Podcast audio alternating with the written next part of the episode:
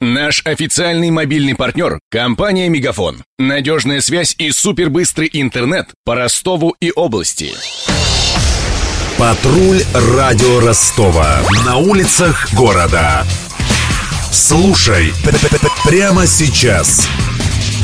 Лечиться от гриппа и простуды этой зимой из-за кризиса станет дороже. Но сам вирус, как ожидается, будет менее опасным в сравнении с прошлой зимой. Такой прогноз за пару месяцев до начала эпидемии дают опрошенные радио Ростова медики. Какую сумму имеет смысл отложить на лекарства уже сейчас, выяснила Мария Погребняк.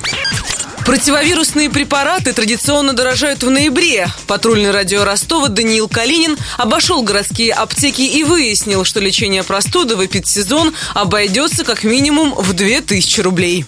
Самое простое и общедоступное средство профилактики – марлевые повязки. Сейчас их можно приобрести в любой аптеке. Цена 2 рубля за штуку. В сезон, предупреждают аптекари, придется потратить около 20 рублей за маску. Есть вариант приобрести их и за 50. Отличие этих масок – красивая упаковка. За оксалиновую мазь сейчас вы отдадите порядка 15 рублей. В сезон стоимость вырастет в 8 раз. Или что скорее всего, ее просто не будет в наличии ни в одном магазине. Во время последней эпидемии этой зимой не было было в аптеках и витамина С, или в простонародье аскорбинки. Обычно их розничная цена порядка 15 рублей. Более дорогие аналоги стоят под 200 рублей. Замечу, что противовирусные лекарства, такие как КГЦЛ, Ингиверин, Арбидол, Анаферон, входят в число жизненно важных, и в сезон их цена не должна вырасти. Стоят они сейчас от 150 до 400 рублей, а вот дорогие аналоги более тысячи. Таким образом, в эпидемию затраты на минимальный набор лекарств начинаются от 2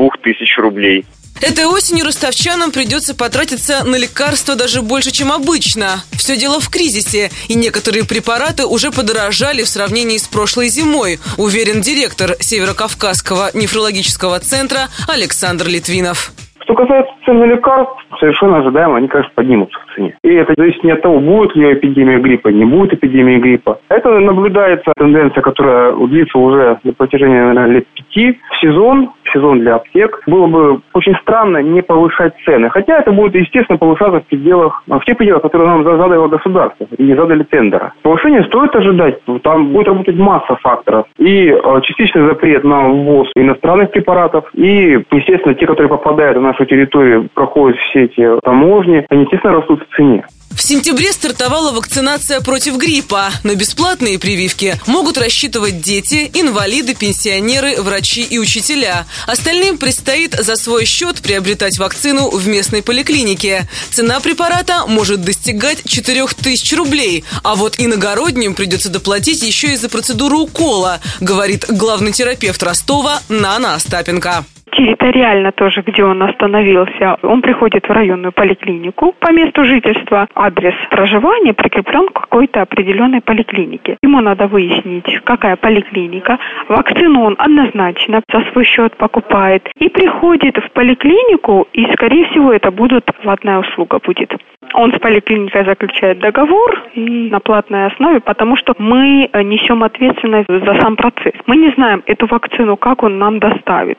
Там же определенные санпин-режим должны учитываться. Медики прогнозируют, эпидемия, скорее всего, наступит не раньше ноября, но не с таким количеством летальных исходов, как это было в прошлый сезон. Тогда от вируса H1N1, так называемого свиного гриппа, и вызванной им пневмонии, умерли порядка четырех сотен россиян, в том числе полтора десятка ростовчан. В этот раз, как ожидается, распространение получит менее смертельный грипп типа Б. Он, в отличие от свиного, не при приводит к пневмонии, объясняет заведующая кафедрой инфекционных болезней Ростовского медуниверситета Наталья Пшеничная. Грипп Б и грипп типа А типа H3N2 вызывает вирусная пневмония. По крайней мере, это не было зафиксировано раньше. Но общая клиническая картина заболевания, она такая же, как и при так называемом свином гриппе. Признаки не специфические. Подъем температуры до высоких цифр, до 39-40 градусов, мышечные боли, головная боль, заложенность носа, последствия со стороны